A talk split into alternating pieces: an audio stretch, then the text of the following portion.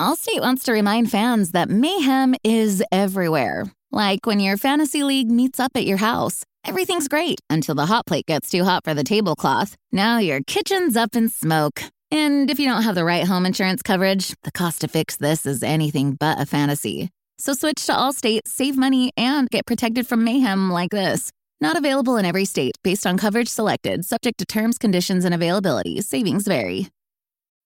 When you need mealtime inspiration, it's worth shopping Kroger, where you'll find over 30,000 mouthwatering choices that excite your inner foodie. And no matter what tasty choice you make, you'll enjoy our everyday low prices, plus extra ways to save, like digital coupons worth over $600 each week. You can also save up to $1 off per gallon at the pump with fuel points. More savings and more inspiring flavors make shopping Kroger worth it every time. Kroger, fresh for everyone. Fuel restrictions apply.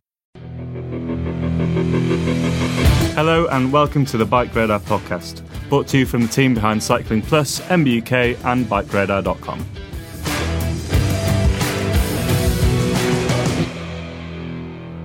Hi, and welcome to uh, the Bike Radar podcast. And this is one of the infrequent, frequent um, Bike Radar meets. And today we're talking to John Cordoba from Specialized. Now, John is a product manager that looks after um, the road and gravel side of things. So, by product manager, that means that he sets the vision about new bikes.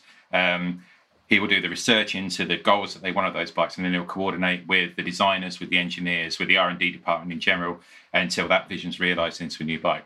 So, hi, John. How are you? I'm doing great. Thank you, Warren. Thanks for having me here. Welcome all. Um, so, today, what I really, really want to talk about is um, Roubaix. Um, you know, the 2020 model was um, launched like a year ahead of time last year. Uh, unfortunately, we haven't quite seen it raced in anger as much as we should have done with the advent of uh, the COVID crisis. But I think um, it's now's a really good time to just sort of dig down and see what see what Roubaix is all about uh, and some of the key elements of it, including, of course, Future Shock.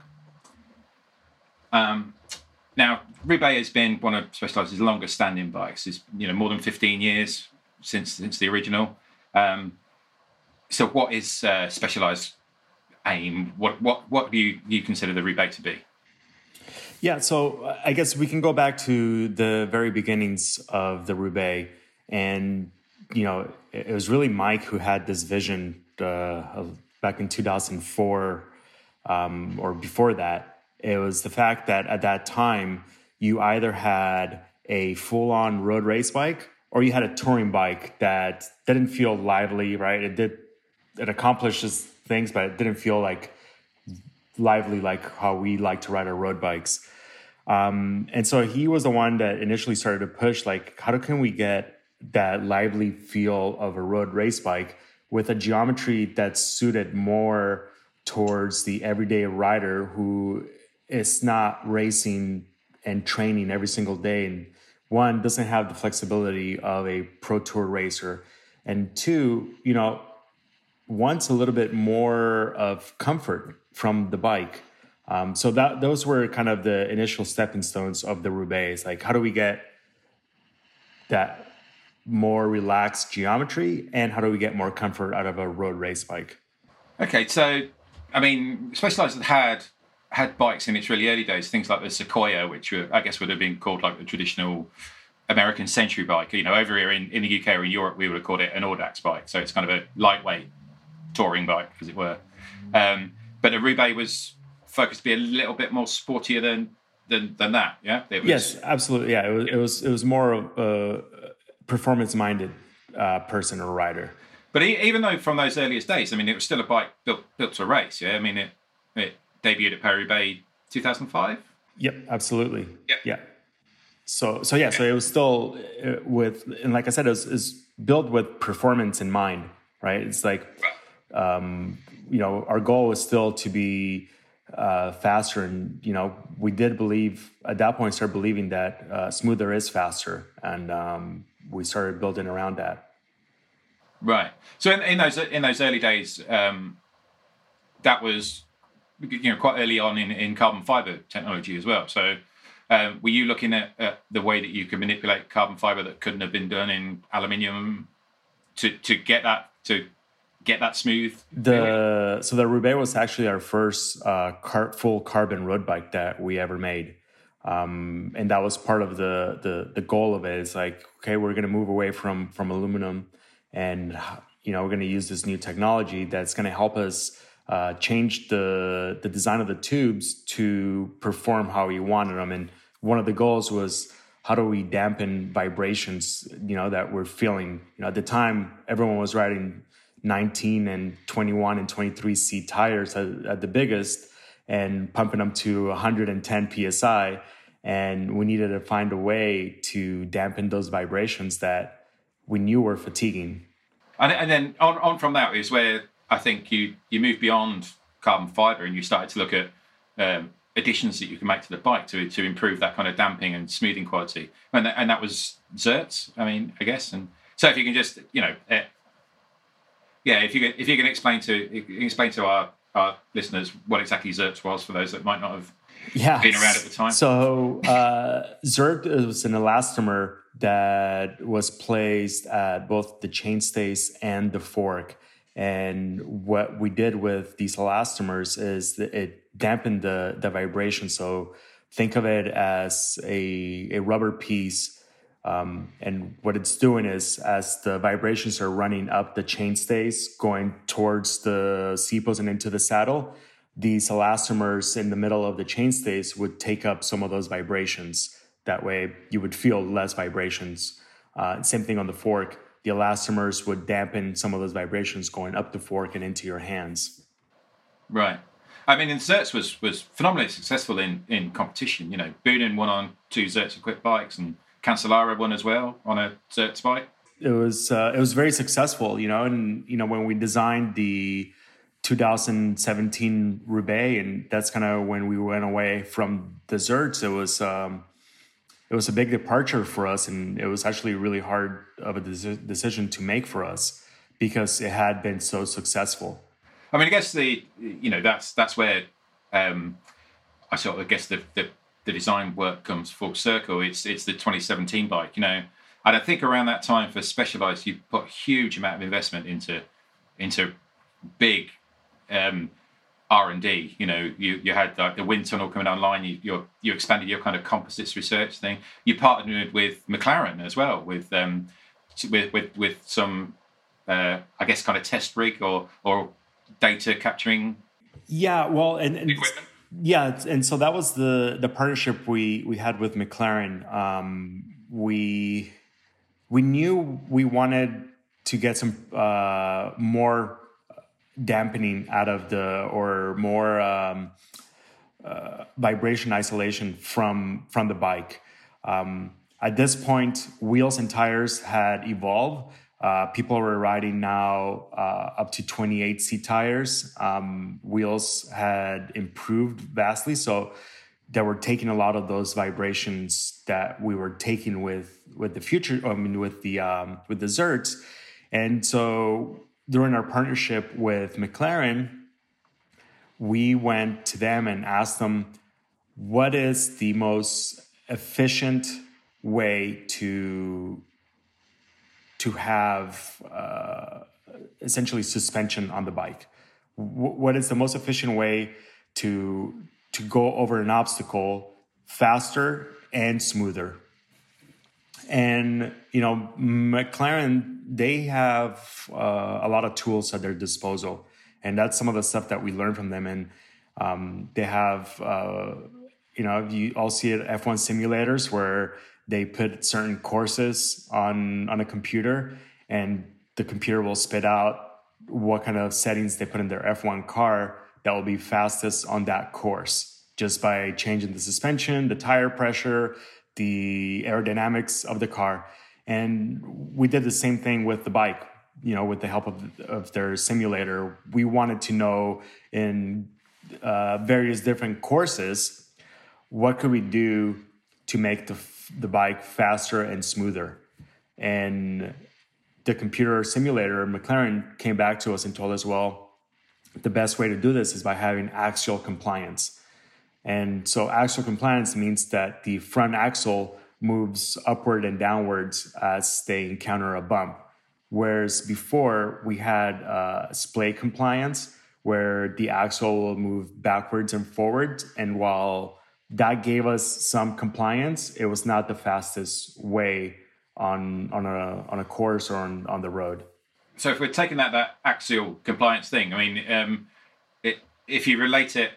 Um, if you relate it to, to, to say Formula One, you know, Formula One cars aren't exactly known for having suspension travel. You know, like we consider on a on a, a mountain bike, say, for instance, which obviously you guys are, are, experts in as well. You know, the suspension on a Formula One car isn't about providing big hit compliance, is it? It's about traction. You know, it's it's about controlling the, the chassis. So that is that's what you were aiming to do with the with Future Shock. Yeah, we were aiming. Well, it, in in all honesty, our, our main goal was to um, create speed and um, and more comfort out of it. That was the the initial goal. It's like how do we make the most efficient bike? And then when during our study, we found out that we actually got a lot more traction, meaning riders were able to take different lines on a given course or were able to enter and exit the corners a lot faster than they did on a non-future shock bike. Uh, and I guess that's a lot of that is down to the, the position of where you put the, the suspension unit uh, uh, to make that travel. Because if you'd just gone down the kind of traditional way that, let's say, a mountain bike telescopic fork works, you know, all of that suspension is is underneath the head tube, so you're suspending bike and rider. With the Roubaix, it's about suspending the rider. Correct. Yeah. So the the Roubaix is the our our theory our idea is that we wanted to suspend the rider. We we did try uh, early on, and I don't remember if if you um, if you remember some of the prototypes that we showed where we had a fork essentially with uh, inverted uh, Cobble Gobbler C post.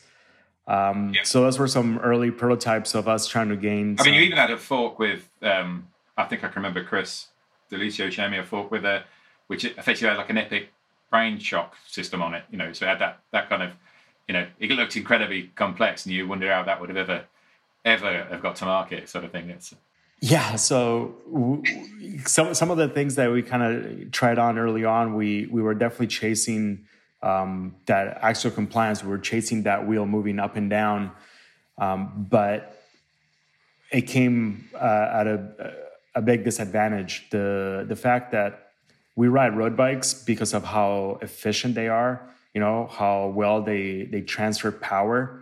Uh, you know, all of us that ride road bikes, as soon as you put a pedal stroke down, all that power goes into the drivetrain and into the wheels, and you know you get acceleration. Well, with suspension underneath the bike, or yeah, underneath the bike, whenever you put power down, that suspension is taking away a lot of the energy. And all of you at home can try this on your next ride. If you have a mountain bike, go on your mountain bike, and if you're if you're able to, take your hands off your handlebars and pedal, and just notice what the fork does. You know, you're not touching the handlebars and you're pedaling, and that motion of your leg pushing down on the pedal is going to compress the fork. And so we didn't want that on on our bikes. We wanted to have that rigidity that we have of a road bike, and that's where we ended up with the Future Shock above the the head tube. I mean, the the 2017 bike again was um, uh, you know wonderfully successful bike. You know, uh, and it did exactly what you you guys had set out to do. You know, we were we were impressed enough with it to make it you know bike of the year on on that launch year. Um, but you've kind of moved on from that one quite quickly with the 2020 model. Um, you know, I don't know whether it's this sort of accelerated the, the cycle of it, but um, it, it it kind of seemed to me that that off the launch of that Future Shock Equipped Roubaix, you then brought you know one of your your first forays into high performance gravel into the market with the Diverge equipped with Future Shock. Now the Diverge was such a great bike. I think lots of people were thinking I could just buy that and it would do me on the road and it would do off road. So, I mean, did you basically end up cannibalizing your own sales because the Roubaix again was such a versatile bike. I mean, I remember that original Roubaix. You know, I was using that on gravel rides and things just because it was it was capable.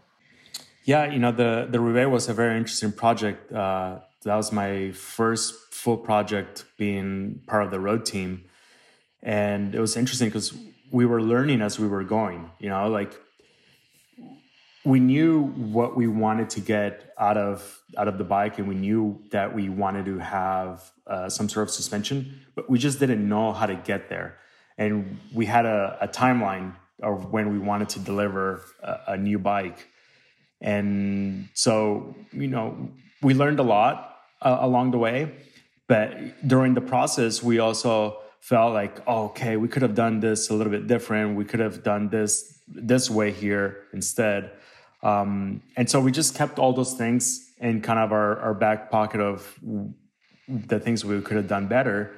And part of the reason why we we came out with the 20 Roubaix uh, shortly after, so we had done already so much work and um, there were so many things that we knew we could do better uh, on the next one. Um, but like you said, the 2017 bike was is an amazing road bike still.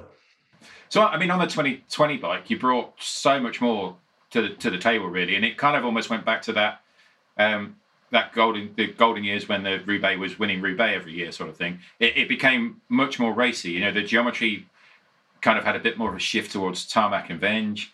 Um, it still had a little bit more stack and slightly shorter reach, but it it felt genu- genuinely more more of an aggressive bike, more of a racier proposition, and also, you know, because of the your your sort of now years and years of, of R&D work, especially with the, you know, things like composites and the wind tunnel, you'd make the bike so much more aerodynamic, which I don't think many people have considered on a kind of endurance bike was was a big thing. You'd made it lighter, you know, it, it, what brought about all those those kind of, you know, big changes? So that was uh, a lot of the partnership with Quickstep, um, with the kind of Quickstep.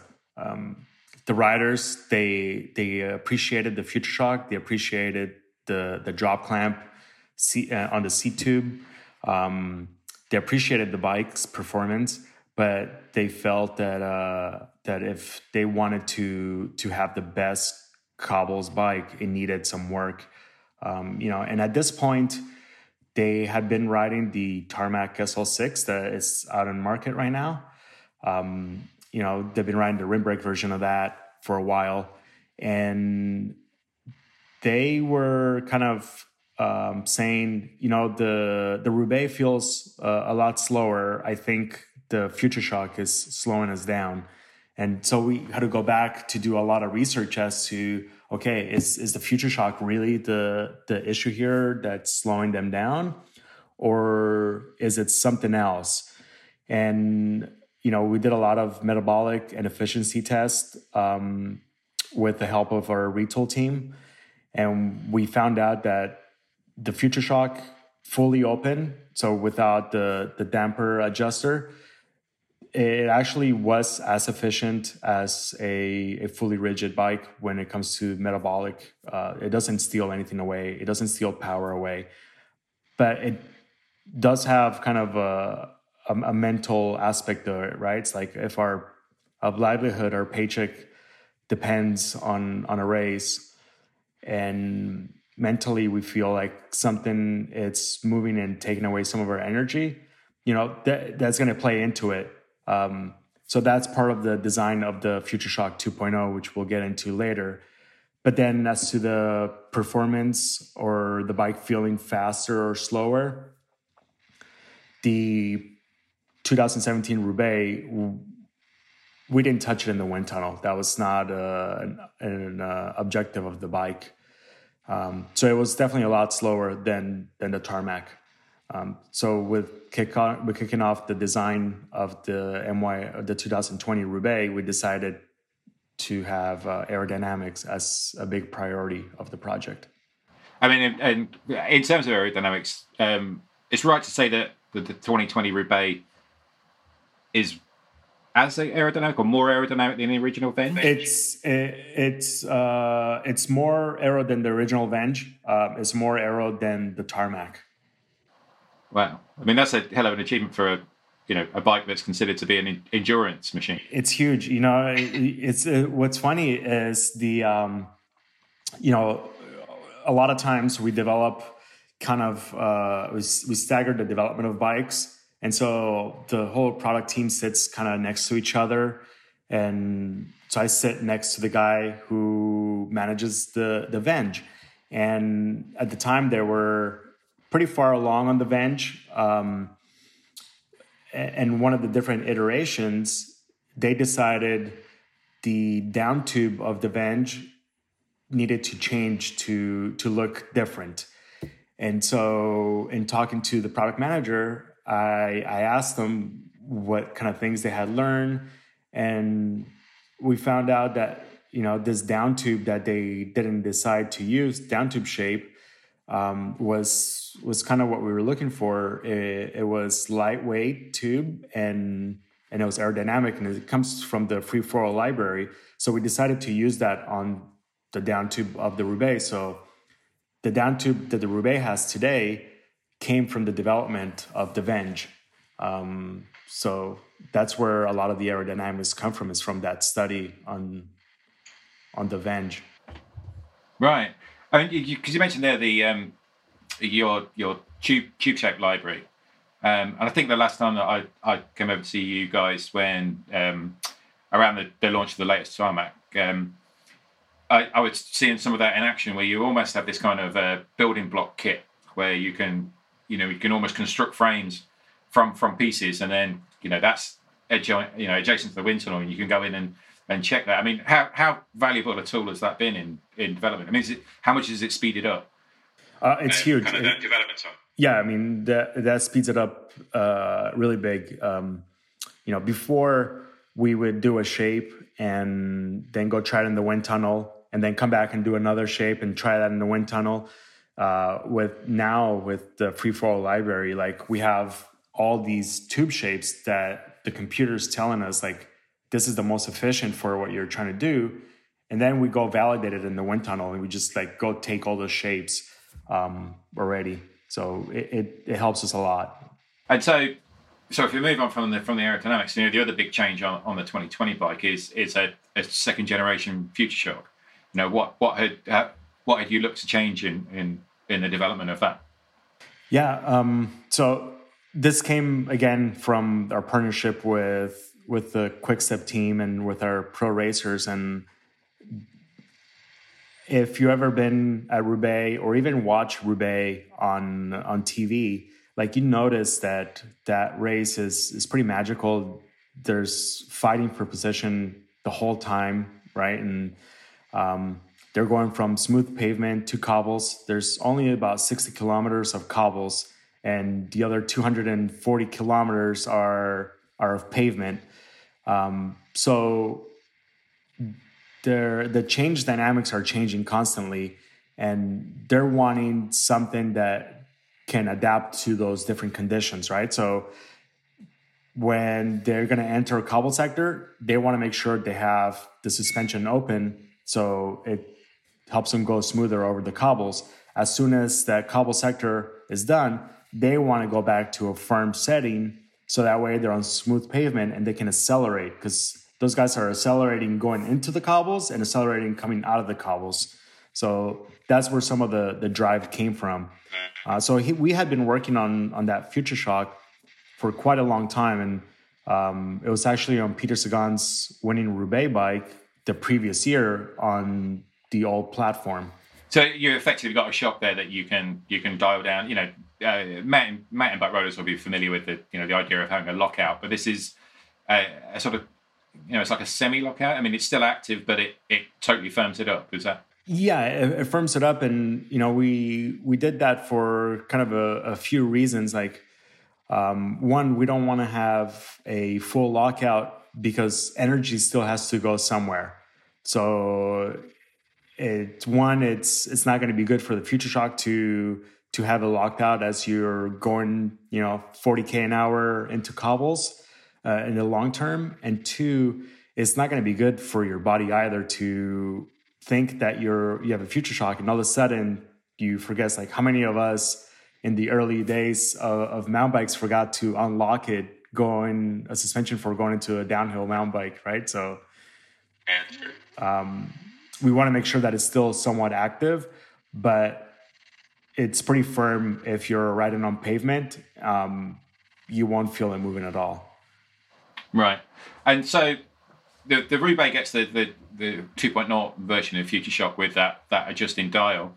Um, uh, the higher end diverges get it as well. Are there differences you've you've introduced between the two? Are there spring rates different or no? Same spring rates. Um, now with the adjustability, um, we we kept the same spring rates. Um, so the spring rates that we had in the past, where people would change the booster springs, um, those were more set for uh, riding conditions. Um, now with the Future Shock 2.0, uh, we feel very confident that the the one setting is is good for both pavement and off road. And so, Future Shock, you've still got the the, the 1.5, which is kind of a revamped version of the one, and that's gone into you know some of your city bikes and and e-bikes, uh, you know, and things like that. So, do you see Future Shock as a as a something you can continue to roll out across multiple platforms? Yeah, I think uh, I think we'll continue to to push it out to some of the other bikes that obviously make sense. And you know, uh, one question I get asked often is like, how did it get onto the Sirrus? Like, why is the Future on the Sirrus? And practically, it's just like the the working environment at Specialized. You know, at the time we were working on Roubaix, the Chad, the the product manager for Sirrus, saw the prototype and he's like, "Hey, can I take one of those out for the weekend?" And he came back on Monday. He's like, okay, that has to go. The future shock has to go on on a Sirrus, and it's kind of mm. the the way we work. So like wherever it makes sense, like yeah, we'll we'll explore it and and and put the the product on there. Future, Future Shock on the on the Roubaix especially is designed to work in conjunction with with the back end where you you know you massively drop where the seat the seat post clamps and then a special construction of that that seat post. It's not like the CGI which on the original, which had the kind of zigzag head with with a kind of carryover sort of elastomer in there, a bit like Zertz.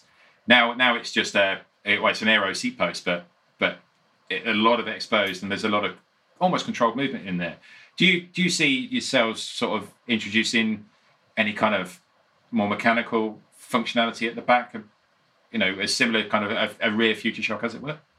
We tried actually. Um, we have a we have some prototypes made where we essentially put a, a future shock to a seat post.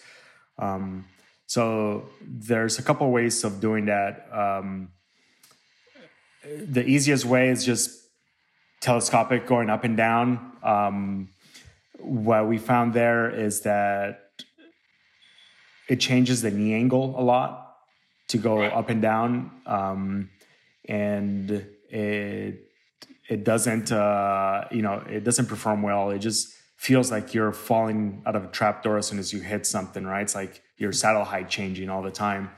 Um, so and we tried it in various other ways, um, but it just didn't perform as well as the the Paves C with the drop clamp. And so, I mean, I guess you know the the thing is, uh, so where do you where do where does it go from here? Where where does Roubaix and where does Future Shock go from here? You know, is is Roubaix? Um, do you see it getting more aero, lighter again? It's still, you know, fully embracing the kind of racing position it, it's now in. And, and, Future Shock, I mean, you know, you've brought in this kind of, uh, well, you've brought in the adjuster, you know, mounted onto the onto the top cap. I mean, with with everything now being you know we're in the we're in the world of everything being connected and the internet of things. Could you could you see that being controlled electronically? You know save the rider having to take his hand from the bar sort of thing? Uh, in, in, in a dream world that that would be that would be pretty cool to see. Um, so right now we're we're looking and seeing where where riding's going. Obviously uh, it keeps on evolving. Like you know 10 years ago uh, I don't think any of us would have imagined that uh, gravel would have been uh, been so adapted as it is right now. Um, but yeah, right now we're we're seeing where things are going. We're enjoying the success that Roubaix has had in in the racing. Um, and obviously, we're always taking feedback from riders to see what can we improve on the bike. So I think we've um, we've we've drilled down as much as we can through through Roubaix and Future Shock there. I guess finally, I just sort of say, you know, if you could, uh, if you could simplify it into into one sentence to the to the listeners, what what would be the key performance message or benefit of Roubaix over you know any other bikes that are out there, even bikes in your own ranges? Uh, I would say the Roubaix is the most confidence inspiring road bike we ever make. That sounds like a really good way to end. Thanks very much for your time, John. Um, I'm sure we'll speak soon once you uh, start talking about whatever new we've got coming soon. Absolutely. Thank you for listening to the Bike Radar podcast. If you want any more information on what we've been talking about or more news and views on cycling, check out bikeradar.com.